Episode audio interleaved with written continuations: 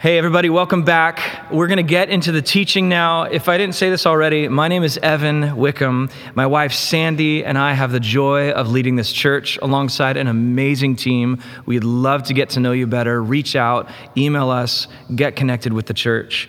Um, and our team really feels like family, and we want to get to know you, be family with you. So, we are in a series in First Corinthians okay? Paul is writing a letter to this little church in the ancient city of Corinth, which was a lot like America in what they valued uh, celebrity, political factions, unlimited sexual expression, and wealth and class. Very similar to modern times. And, and the thing is, the church in this city was starting to act more like their city and less like Jesus. And so Paul writes this letter to try to steer them toward what Jesus called life to the fullest.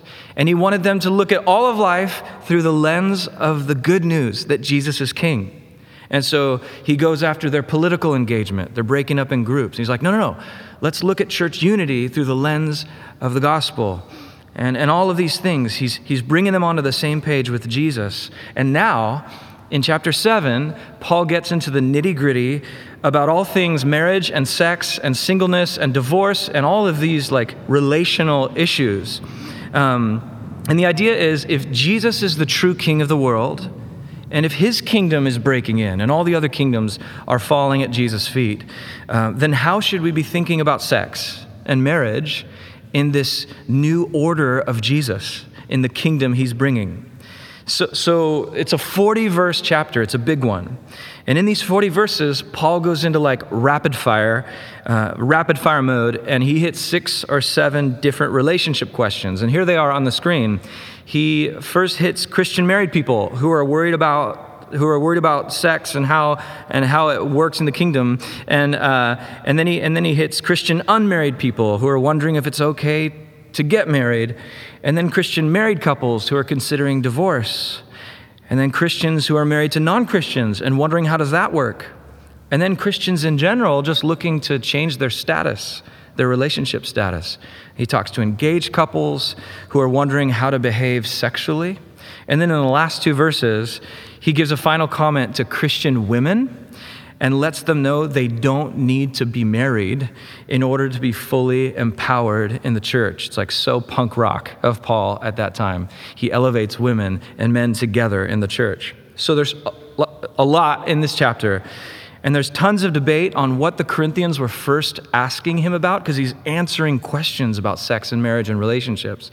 Um, but one thing we can all agree on is that these situations are super relevant today. So, our plan is to kind of dig underneath and ask the big question like, why is Paul doing this? What's driving all of these topics for him? Um, so, before we go further, I need to say one thing. Um, there's some really important stuff about divorce and remarriage in this chapter, but we're not going there today.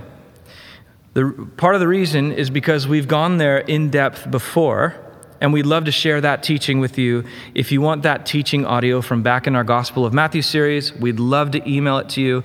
Just uh, reach out directly. It's, it's entitled Jesus on Marriage and Divorce from back in February of 2019 from our Matthew series. So here we go. You ready?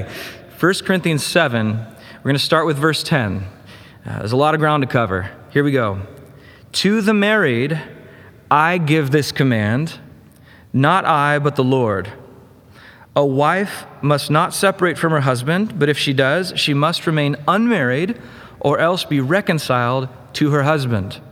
And a husband must not divorce his wife. Okay, pretty straightforward, it seems. Uh, according to Paul, as a general rule, Christian husbands and wives shouldn't divorce each other general rule. There's obviously tons of nuance there.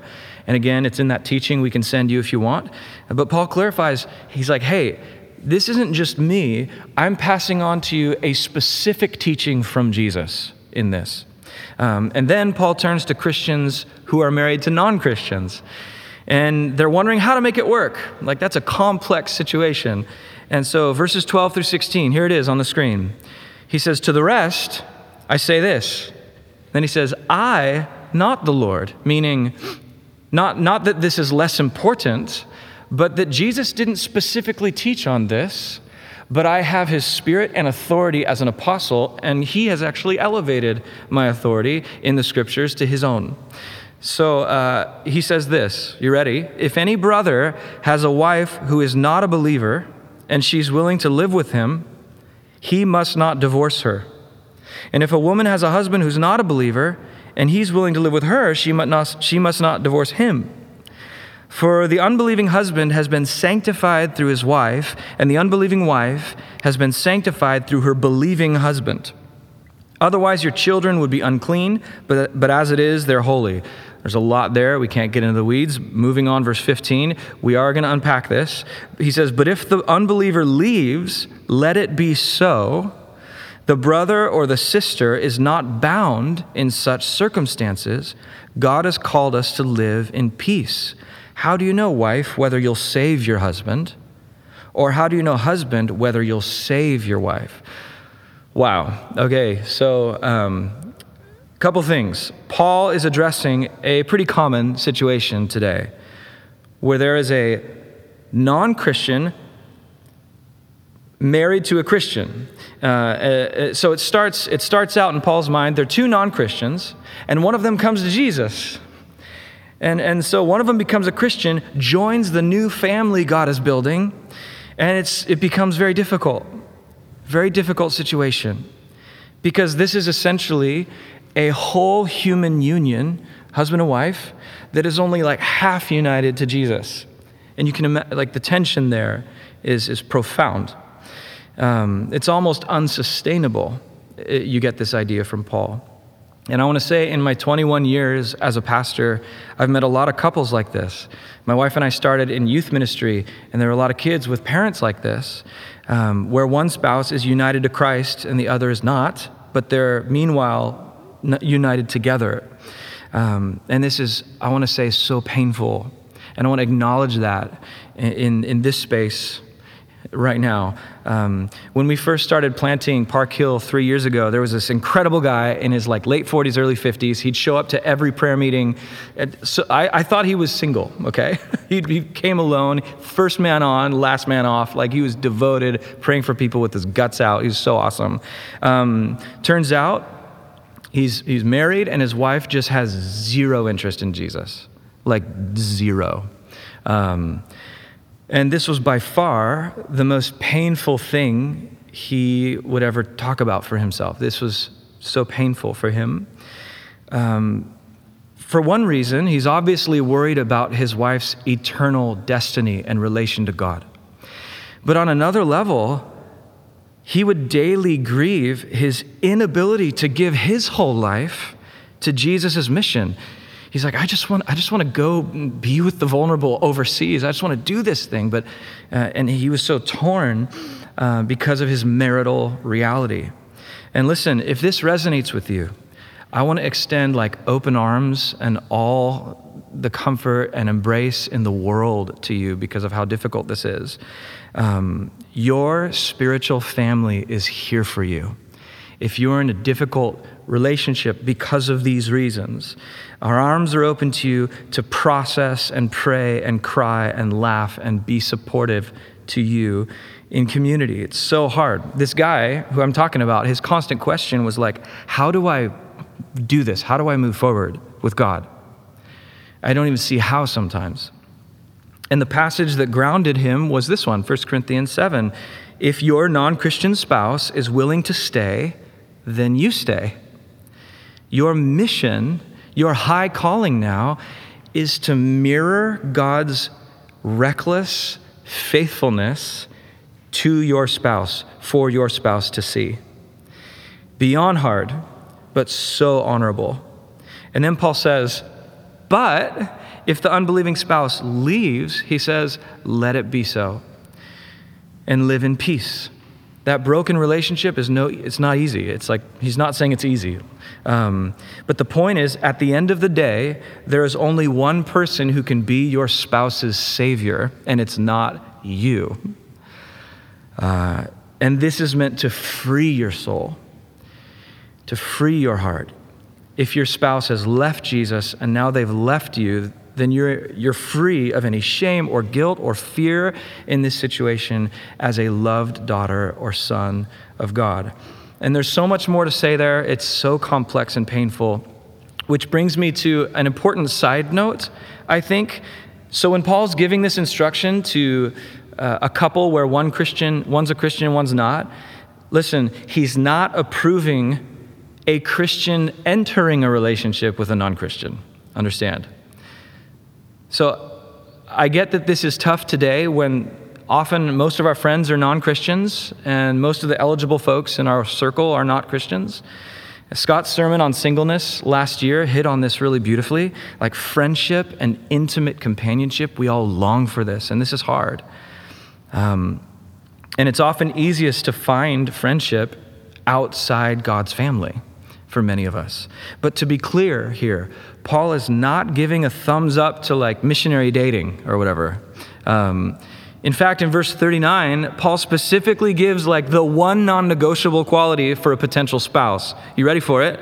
They must, quote, belong to the Lord. That's Paul's one quality that's non negotiable in a spouse. And, and that Greek literally is only in the Lord marry. Um, and the reason is what I, the, the story of the man from our church three years ago. The reason is because those competing loyalties in marriage, the lived reality is just too painful and not sustainable. Eventually, it'll end in disaster, one way or another. Okay, uh, and so let's keep reading, okay? I know this is heavy, but uh, we're going to get through it, and you're going to see Paul's reason for all of this. His heart behind all of this is beautiful. So bear with me. Hey, uh, he speaks more broadly now to Christians that are just wanting to change their status in general, okay? Verse 17. Nevertheless, each person should live as a believer in whatever situation the Lord has assigned to them, just as God has called them. This is the rule I lay down in all the churches. Was a man already circumcised when he was called? He should not become uncircumcised. Was a man uncircumcised when he was called? He should not be circumcised. Circumcision is nothing, and uncircumcision is nothing. Keeping God's commands is what counts. Each person should remain in the situation they were in when God called them. Okay, he's using circumcision and uncircumcision, being Jewish and not being Jewish, as an analogy to being married and not being married, as status symbols. He's like, both belong in the body of Christ. In verse 21, he continues this, this train of thought. He says, Were you a slave when you were called? Don't let it trouble you, although if you can gain your freedom, like do so for sure. Verse 22 For the one who was a slave when called to faith in the Lord is the Lord's freed person. Similarly, the one who is free when called is Christ's slave. You were bought at a price. Do not become slaves of human beings. Brothers and sisters, each person, as responsible to God, should remain in the situation they were in when God called them. Okay, we're blazing through this, I know, um, but this is a word for all Jesus followers who are wondering about our status. It's all of us in one way or another, all the time, wondering about our value and our worth and how we sounded at dinner last night. How did I sound? Did I come off weird or whatever? Like our status and our relationship status, we're worried about this stuff all the time in many levels.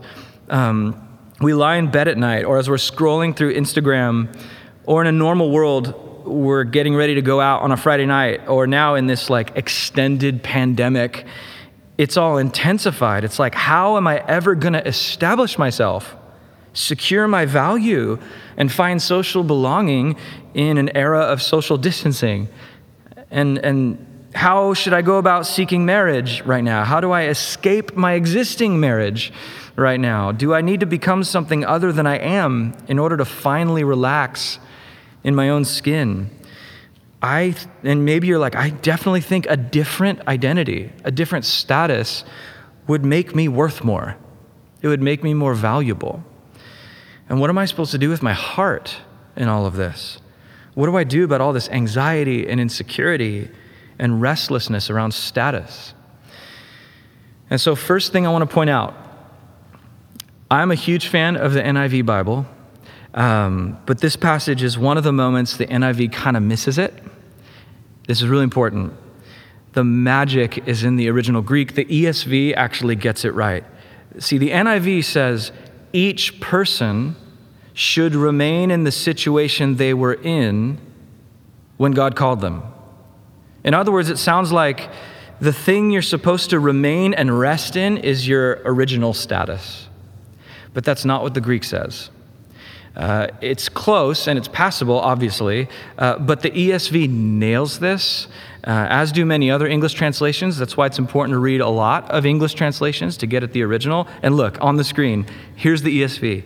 In whatever condition each was called, there let him remain with God. And that word remain is the same word Jesus said abide in God. Why is this important? Listen, as a follower of Jesus, the thing you remain in, the thing you abide in, is not your status. You don't, you don't uh, remain in your status as a Christian. No, the, it's, the, Paul is not saying to rest in your status as a Christian. He's saying to rest in God, regardless of your status. Understand? Like, it's an amazing difference. Do you long for this? Don't you long to be free from anxiety that comes from posturing and maneuvering, whether it's you're married or single or class or ethnicity? The Holy Spirit declares freedom over you today. As a child of God, you can live free for wholehearted kingdom service, free to relax, and free to abide in God wherever you find yourself. He's not saying you're free to abide in your singleness or abide in your marriedness, which is kind of how the NIV tends to read. It's actually you're free to abide in God, regardless of your singleness, regardless. You see the secondariness of that. It's so freeing. You do not need to change your status in order to matter and fully rest in God's family. Profoundly freeing. When Paul first said this, it was profound in a world when women were less than, and slaves were less than masters, and Gentiles were less than Jews. Paul makes this same incredible point in, in, his letter to the Galatians. In verse 26 through 28 of chapter 3, he says, So in Christ Jesus, you are all children of God through faith. For all of you who were baptized into Christ have clothed yourselves with Christ. There is neither Jew nor Gentile, neither slave nor free, nor is there male and female, for you are all one in Christ Jesus. This is the new family of Jesus, where you belong. Uh, God offers you belonging and peace and the power to flourish where you stand right now where you stand, no matter your status. Uh, and so he's like Jew, Gentile, slave, free, male, female. And then Paul himself extrapolates it out to married and single in chapter 7. There is neither married nor single, for you are all one in Christ. And in this family, what that means, you guys, is that you are free, free to live free from anxiety about your status and to abide in God. Paul's simple command is so, so don't scramble for social position. Why? Because Paul's about to say in verse 31 the world in its present form, with all its values and systems and politics, that this world in its present form is passing away. So, scrambling for position and status is like rearranging chairs on the Titanic, to use a very jarring metaphor. Um, yeah, just picture it's all sinking. The social orders of this world are sinking. Water's filling the bottom of the ship and it's pouring over into the different sections. The ship's breaking in half and standing on its end. And we're, we're jockeying for power. Um, it's all sinking political elections will be a thing of the past, you guys. I, I, that's a beautiful, beautiful thought to me. Uh, no more, no more like button. The systems are gone. No more Tinder. Instagram, gone. Racism, classism, sexism, gone. Even human marriage, gone, which means singleness, gone, right? And as the new family of Jesus, we're called to embody that new reality now. Jesus' kingdom is breaking in now, and you're, you're free to abide in God now in God's future kingdom. You can bloom where you're planted. You can bloom where you're planted, free from anxiety to be something that you are not. How does that sound? In the new family of Jesus, every other identity takes a distant second place to your primary identity as loved child of God, my brother, my sister. That's who you are, and I am your brother. Which brings us to verse 25, where Paul starts by saying, Now about virgins, naturally, like you do, right? Um, so, so let me clarify. When we hear the word virgin today, we automatically think of someone who has not had sex, right? Um, but that's a modern construct, mostly unhelpful. Most scholars agree the word virgins here was actually an ancient term for young women who are betrothed but not yet married to men in the church. So we should read this part here uh, as instructions for engaged couples. So when when you read the word virgin here, you should think engaged person, okay? So that's just some context. So here we go, verse 25. Now, about virgins, I have no command from the Lord, meaning Jesus never specifically spoke to this, but he has Jesus' spirit because he's writing the scriptures. He says, But I give a judgment as one who, who by the Lord's mercy is trustworthy. Because of the present crisis, I think that it's good for a man to remain as he is. Are you pledged to a woman? Don't seek to be released. Are you free from such a commitment? Don't look for a wife. But if you do marry, you haven't sinned. I love that. It's like, if you do marry, yeah, you haven't sinned. Uh, and if a virgin marries, she has not sinned. But those who marry will face many troubles in this life, and I want to spare you this. um, I love how blunt Paul is here. But, but here's where Paul gets to the heart. Here's where we start to, to land the plane in communion mode. We have a few more minutes left together, but here's, here's the core. What I mean, brothers and sisters, is that the time is short. From now on, those who have wives should live as though they do not. Those who mourn as if they did not.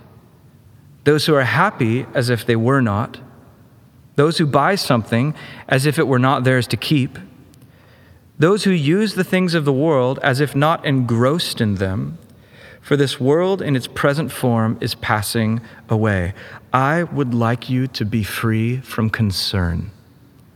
An unmarried man is concerned about the Lord's affairs, how he can please the Lord, but a married man is concerned about the affairs of this world how he can please his wife, and his interests are divided. An unmarried woman or virgin is concerned about the Lord's affairs. Her aim is to be devoted to the Lord in both body and spirit. But a married woman is concerned about the affairs of this world, how she can please her husband. I am saying this for your own good, not to restrict you, but that you may live in a right way in undivided devotion to the Lord. Okay, that's where we're going to stop today. Well done. You track through a ton of text. We are going to stop in the text there and just a few final comments here. Uh, this is what Paul's been getting at all chapter 7. So, summing up, he's saying, hey, if you want to get married, that's fine, but it's great to be unmarried. There's a lot of problems with getting married that I would love to spare you from, he's saying. And we're like, why, Paul? And he's like, well, a person who's married wants to please their spouse, and a person who's single wants to please the Lord. That's his answer. And, and let me tell you, this is actually a brilliant, cutting observation from Paul. Why? Some humans, something humans are really good at is treating other humans like pagan idols. We're really good at that. This is when we do something for another person so that we can get something in return. We can get fulfillment by using that other person for our own agenda. Humans are typically pretty good at using other humans. This, of course, can happen in all friendships, but it's especially true in covenant marriage where escape is not an option. so, so, because I'm a married guy um, and I'm just being real, I, am, I want to be fulfilled in my marriage. Um, and often, if I don't get what I want, I'm not just talking sexual fulfillment, I'm talking about like my agenda, like all the way down. And if I don't get what I want, I blow up. And it's ugly because marriage is tricky. Because, in one sense, I belong to Sandy, who's sitting right there on the floor, right here. I don't know why you're not a chair, but you look cozy. Um, in one sense, I belong to you, Sandy and Sandy belongs to me. Paul literally says this in the early part of chapter 7. In one sense, Sandy is a form of my wealth. Like I'm rich because she's mine. Uh, and, and I'm hers. I'm her wealth. And we do fulfill each other. But ultimately, here's the deal I'm commanded to serve her until I'm dead. Like, there's no asterisks on that until death. I have a lifelong commission to fulfill her. And as one pastor used to tell me, he's like, Evan, uh, it's your job to get a PhD in Sandy. I have, there's no like other choice for me. As a married person, I don't have the privilege of getting a PhD in finding fulfillment only in Jesus because I have a 24 7 occupation of working for the fulfillment of Sandy. And it's not easy to do while I'm busy trying to find my own fulfillment in both Sandy and Jesus simultaneously. You understand? Um, I love how Tim Keller says it. Um, if my marriage is good, here's the problem. This is the problem. If my marriage is great, I'm in constant danger of finding my ultimate fulfillment in my wife and not Jesus. And if my marriage is bad, I'm in constant danger of thinking, dang, everything would be good if my marriage would be better, when it wouldn't be. It wouldn't be. And this is Paul's whole point in this chapter. The only thing that will fix you is the future. It's the future, that incredible wedding supper that we will all be at that is coming to us. That is the only marriage that will fix you and fulfill you. That's the only one. So here's the reality if you are a single person and you're watching this, then you have a really good prospect in front of you. You know what it is? On one hand, as a single person, you can avoid the selfishness and absorption that often overtakes every marriage. That's a great thing to avoid that. Uh, and on the other hand, you can have way more deep, abiding friendships. Like kingdom friendships are powerful human experiences. Marriage can be that. But a big point Paul is making is that marriage is full of potholes. It's extremely easy to be sucked into the selfish spirals that happen in marriage. And in many ways, friendships are some of the best ways to get out of yourself and learn, that you're, learn what you're supposed to learn through serving other people and to actually experience love the way you're supposed to be loved. This is why Paul advises the unmarried to stay that way, and why Paul commands the married to live like you're not married. This is why Paul commands those who mourn not to mourn too much, and for the happy not to be too happy, and those who have stuff and money to pretend like, to act like their stuff and money isn't really theirs. Because Paul and Jesus and the Holy Spirit want you to be free from the anxiety that comes from relationships and status, specifically relationship status and wealth and possessions. Why? Why, why is this so important? And Paul's big reveal is because the world, in its present form, is passing. You, you can just look at the events of the last week and see them as fading because they are. This is the worldview of Jesus. The old age of darkness and broken relationships and racism and sexism and corrupt human politics, it's all fading away.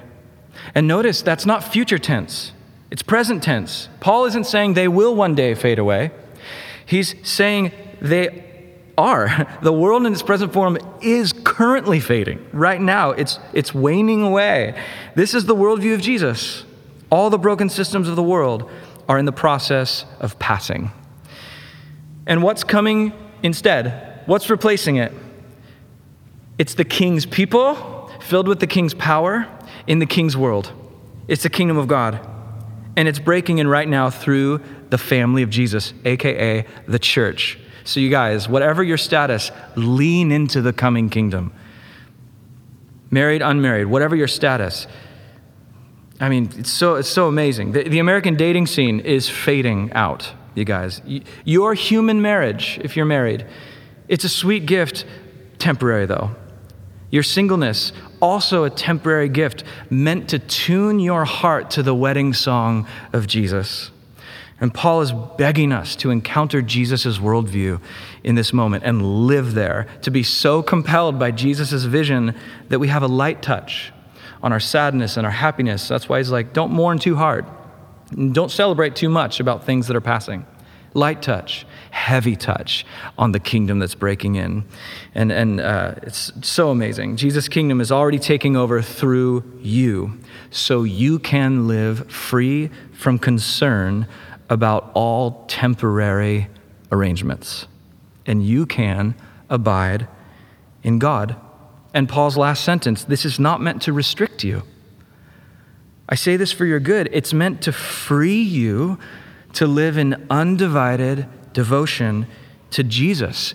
This is meant to free you to believe that Jesus is enough. Okay? So some of us, married and unmarried, some of us are living our lives like, we, like Jesus is not enough. Some of you married folks, this includes me often, some of you married people are frustrating your marriage because the main way we've been looking to our spouses is for fulfillment of us instead of serving our spouse unconditionally out of our fulfillment in Jesus. And then some of you single folks are stuck in the lie that the only path to fulfillment is either, the only choices are either casual sex or married status. And in both of these cases, what you're saying is that union with Jesus is not enough for you.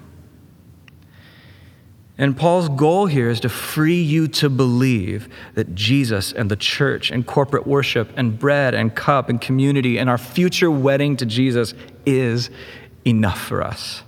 We're free to believe that Jesus is enough for us because he says the time is short. There's so much creative kingdom life to live.